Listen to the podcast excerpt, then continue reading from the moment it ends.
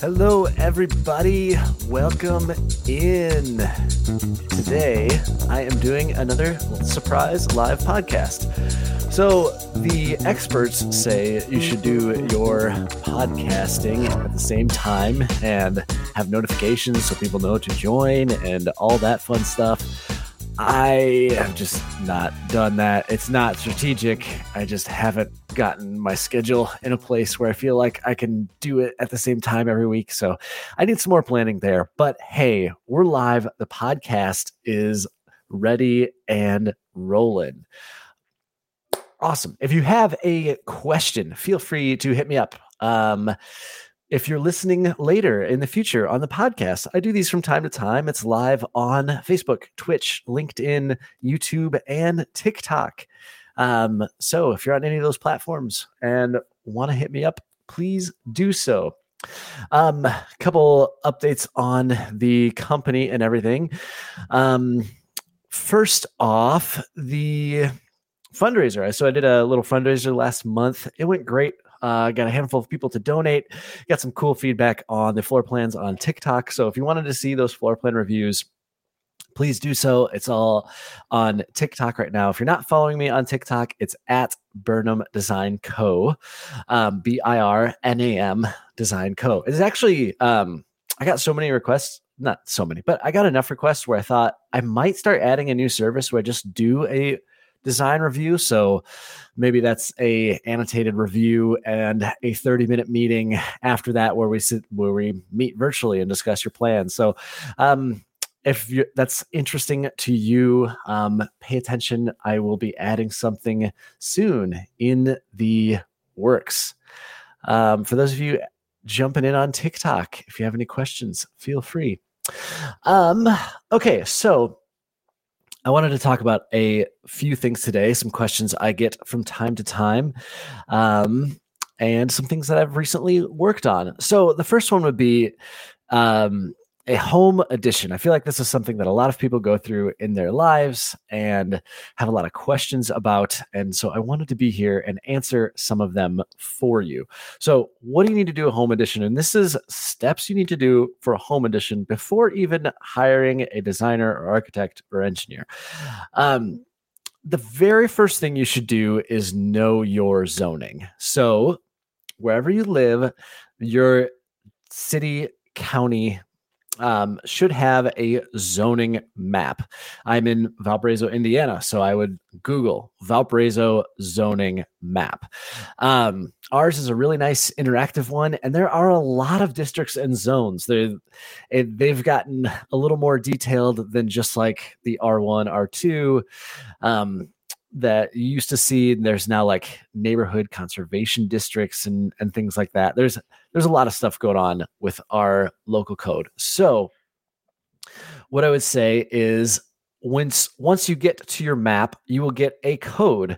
Um, i was working on a home this week and the code was nc80 which was neighborhood conservation 80 which is roughly the lot width. Odds are your town does not have a zoning code like that. Um, but remember that number because it will be important for later. I just realized, for those of you watching live, I just realized my headphones were not plugged in at all. So just kind of wearing these for fun, which is cool. You know, everybody desires to do that. Sorry for the interruption. Um, okay, so on the zoning, you look up your zoning, and then you'll need to go to your municipality, so whether that's your county or city, and look up the zoning code. So it might be called a zoning code, it might be called a municipal ordinance. Ours is called the UDO, Unified Development Ordinance. Um, this is a giant document that's hard to get through. Um, but if you're ambitious, you you will be able to find a lot of very pertinent details about your site. So what you're looking for is specifically if you want to do an addition what you're looking for are a handful of things. Um, you want to find out the typical required setbacks for your addition. So usually this is not 100% true everywhere but usually what happens is in cities and towns um, you the home was built and it may or may not be to their current standards, and it's fine because it's grandfathered in and no one is touching it. If you want to add to your home, most likely they will make you follow the current zoning rules. So you will really want to know, again, before hiring an architect, a designer, anyone, you'll really want to know the required setbacks of your current zoning. So the, the way you look that up again is the, the zoning code, municipal ordinance. And then lastly, you'll need to get a survey. So this is um, a location survey. You're just asking a surveyor, okay, where is our home relative to our lot lines? Um, and that is the those three things: um, knowing your zoning, looking up the, the setbacks in your zoning code, and then getting a survey as the core to answering the question of whether or not you can do an addition. Um, one other thing I would look up is maximum height for that area, that zoning code. Um, it, again, if you're in a in a, a, town that's a little more specific, or if there's like a historical district, there might be um, there might be pretty rigid parameters on the maximum height you can do with additions as well. So those are a few things I would pay attention to. Um, and then you can find so once you know your survey where it's at and your zoning, you can find whether or not the addition you're planning will fit within your current setbacks. If it does, awesome. You'll probably be able to do drawings and go straight for a permit um, and be fine with that. If you do not fit within those setbacks, you are in the territory of what would be called a variance. So, a variance is a formal process. Um, here you would meet with the, the board of zoning appeals. Your city or town might call it something different but typically you're meeting with some sort of board. They only usually only meet like once or twice a month. Um, and you're asking your city town county to vary from their code for your specific lot. And so usually what you need to show is like a hardship like um, the lot i bought is abnor- abnormally small for this zoning code. So I'm requesting that the side setbacks be smaller than what you have listed and required for you know these are the types of arguments you would make in those types of meetings. And variances are tricky because you're meeting with a board of humans. You never know how they're going to react. That's really hard to predict. It varies so much from city to city. So um with requesting a variance just it might be a lot of work and you might pay thousands of dollars in in surveys and things and get some potential plans drawn and and all all that to find out that the answer is no you cannot build what you wanted to build. We don't want to make that exception for you. Um one thing you'll hear a lot is like if we make that exception for you we have to make that exception for everybody. Um and and so it, it may or may not work but um if you're planning on going through a variance process, I would say like anticipate time, anticipate frustration, um, anticipate the unexpected. You know, go in ready for anything um, because you know anything could happen. I've seen good things come from variances, and I've seen people get frustrated with them. So um, that would be that. I I would say lastly too, like I don't want to do a ton of additions. so if you're listening to this and you're like, oh, I need to email Adam, I've got an addition idea. I might be able to point you to some people that do, but I'm not your guy for additions. But this is just some helpful info to get you all started. All right. What we got? People jumping in. Anybody in on the comments? No questions yet, which is okay you know, sometimes you're live and you got to roll with it. Okay, another uh, question I got on the channel this week that I wasn't able to answer, but I figured I would answer it now. Um, how to pick a designer slash architect for your home. Um, so I would say if you're if you're going with a builder that has their own in-house designer or architect, um, or you're building in a community that like only allows one builder and they've got only got a set number of plans, I would say just don't fight it. Go with that. The process is going to be better. Um, if you pay an architect to draw something and then take it to that builder that has the in-house people, they're just going to have to redraw it in their system. And there's a lot of things they want to do. Like the reason they have in-house people is so that they can get their drawings dialed in exactly how they want them. And so they don't even really want somebody to come in from the outside and um, draw something different. So that would be first off. If you're if you're working with a builder, you already know your builder, um, and you're working on that front. I would say don't even worry about it. Um, you know, use their recommendation, their in-house people. Um, so if you haven't picked a builder yet, or your builder works with um, a bunch of local architects, you know, whomever, I would say um, I'm a big vibes guy. so um, just the the feeling you get from people and the interpersonal relationship, how you work together, like you should like that and enjoy being around that person and enjoy your meetings with that person. Um, if you want to hire them to do the design on your home. Um, so I, I think there are, um, yeah, what was I saying on designer architect? So, um, when it comes to personalities, like I think people, their temptation is to jump to the portfolio first or their experience first. And I think those things are important. Um, and I would want my designer architect to be familiar with the, both the style I'm building and the location I'm building in. Um, I think those are positives, but I think people look at those first and select somebody based on um, what they've designed before and without ever meeting them or spending some time with them. Um, and I think the design process, even for like I do a set number of revisions. So my design process are relatively short for the industry is concerned. And even then, I'm spending a lot of time with clients. And I would I would think and hope that like clients want to enjoy this part with me and so they they want to have fun and want to be able to bounce ideas off of and my goal is never to like um ramrod through any any design idea i have but really work around my clients ideas and kind of assemble for them the home that they want and is coming out of their mouths. So, um, I would say start with the feel because then when you get into those design discussions and you, you really have somebody you can work with and like is really listening to your ideas, um, I think you'll get the home that you most want and is designed best around you. Got a question here from TikTok. Thoughts on Zip R sheathing? I actually did it in a home and loved it.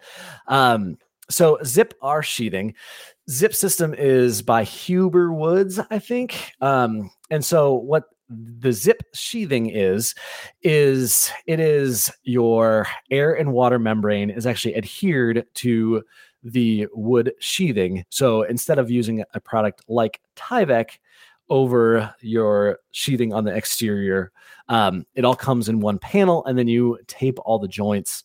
Um, and go from there. And then the R sheathing adds to that a layer of rigid foam. I think zip ranges from like half inch to two inches.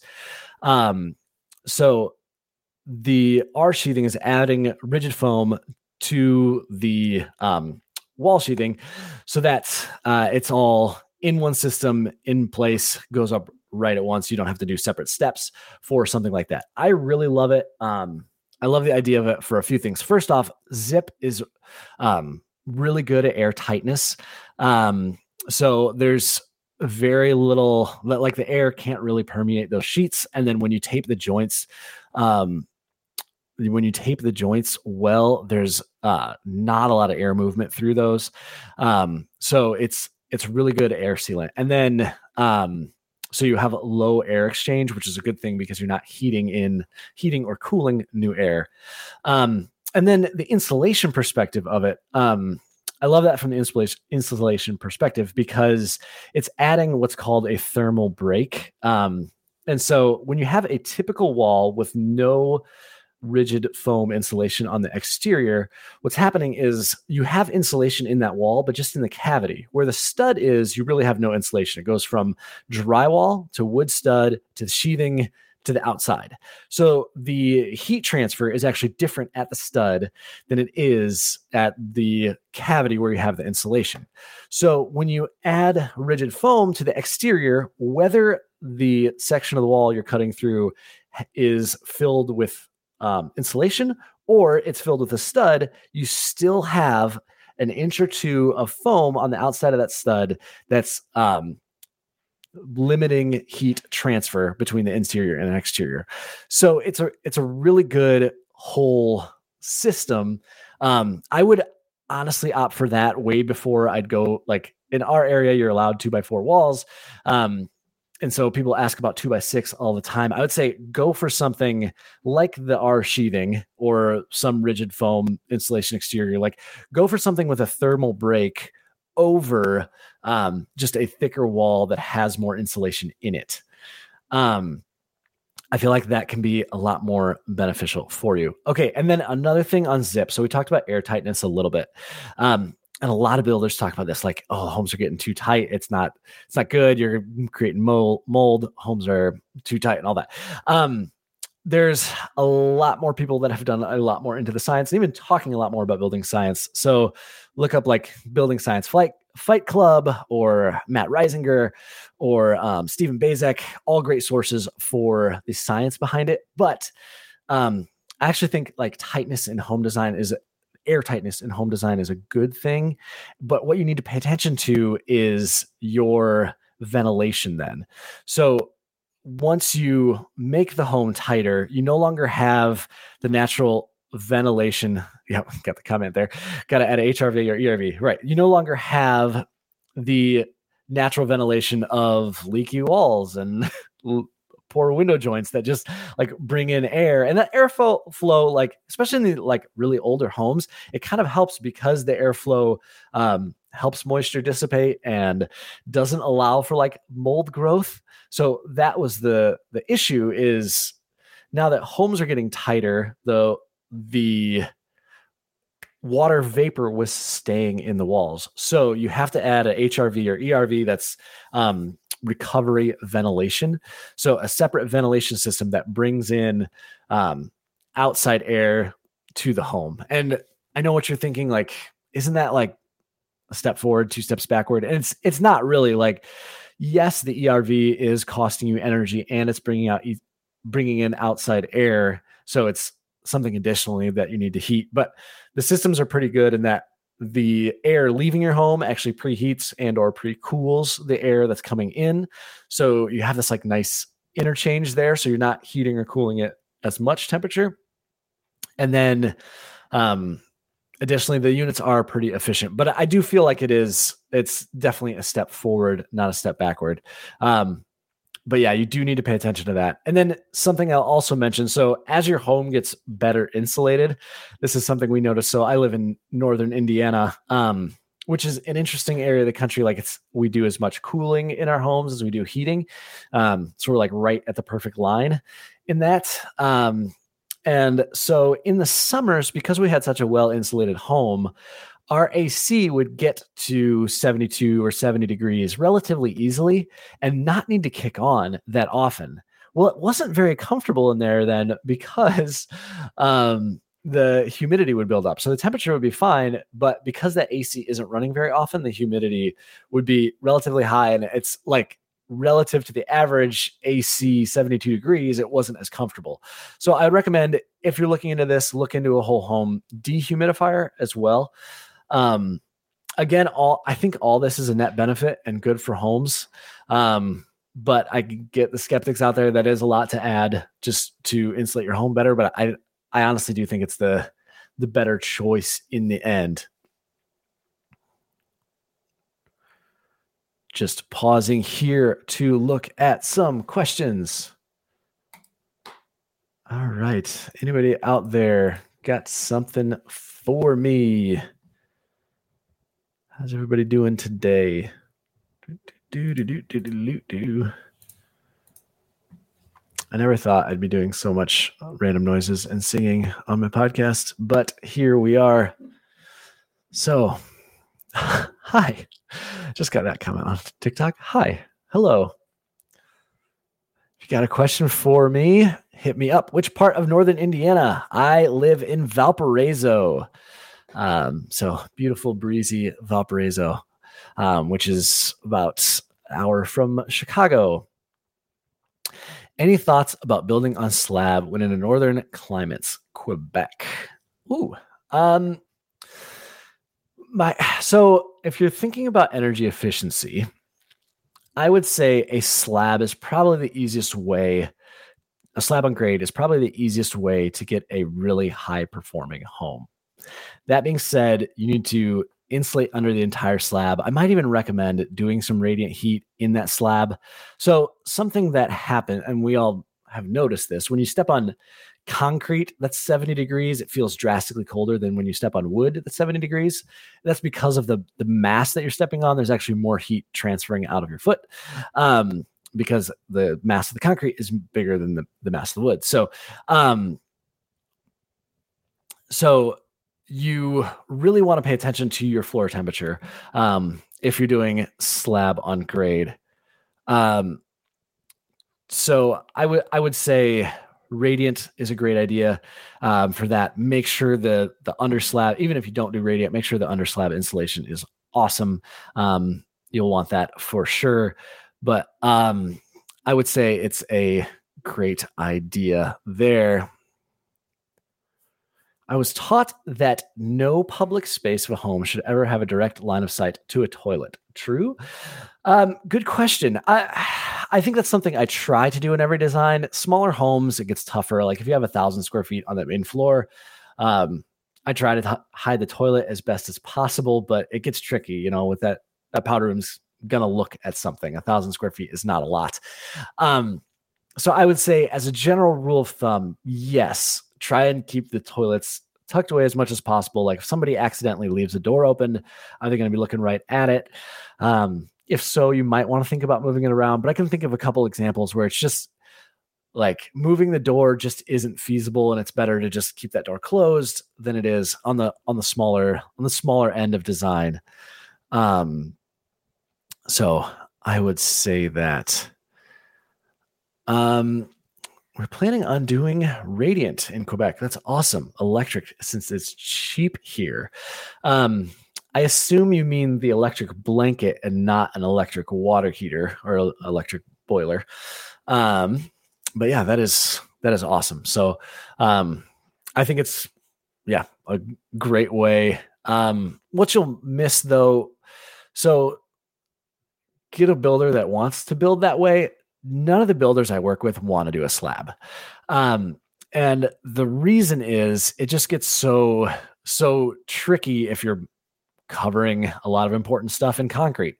Like um, we can't find a single HVAC contractor that wants to do in in our area that wants to do um, the HVAC in the slab. Um, and that was a method that was pretty common. It used to be. Um, so then if you're slab on grade, everything is through the attic or you're building out a space. Like, yeah, that's that's possible. It just gets trickier. And then builders don't like it because the plumbing, if you have any plumbing that's um well, yeah, you wouldn't want any plumbing in your exterior walls. So all the plumbing is then stuck in the floor. If a client ever changes their mind or one dimension is off a couple inches, you have to rip up concrete if you ever want to remodel. Um, just some factors to consider with slab on grade. Um, yes, you could always add a mechanical pit. I forget who I saw it from. Forgive me. This is somebody's Instagram I follow, but they actually did a slab on grade home with like a, I think it was like 60 to 100 feet of full basement in the middle of it that you could do full mechanicals. You could stand all the way up in there. Um, and then, yeah. Oh, Steve Baczek did it. Yeah. That's probably where I saw it. Um, uh, yeah. If you want to follow anybody on um, building science, good design, anything on that front, Steve Baczek is awesome.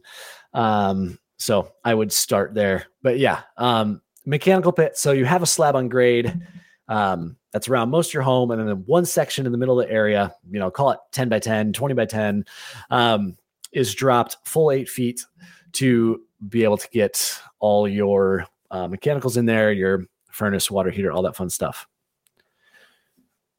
We do all our projects with him. Love him. Are you uh, a builder? Um, yeah, if you do projects with Steve, hit me up. I'd love to hear more. Send me a message on Instagram or something.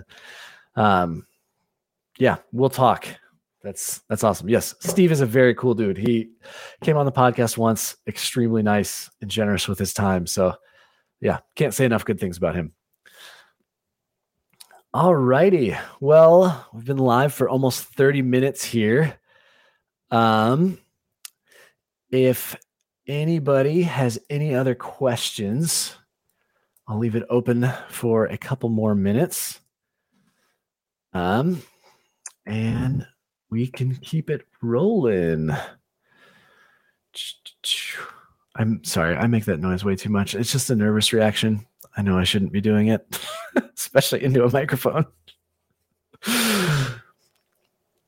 but yeah, last last couple minutes here. Um, for those of you that don't, I'm on TikTok, uh, Facebook, Instagram, YouTube, um, LinkedIn. It's Birnam Design Co. At all those, it's B I R N A M Design Co. Um, so yeah, follow along. Instagram or email on my website is probably the best way to get a hold of me if you want any questions for the show or just um, yeah, want to follow up in any way. I'd be happy to hear you out. Alrighty. Well, looks like got no last minute questions here. So I will wrap up. Thanks again, everybody, for joining in. And I look forward to talking again soon. See y'all.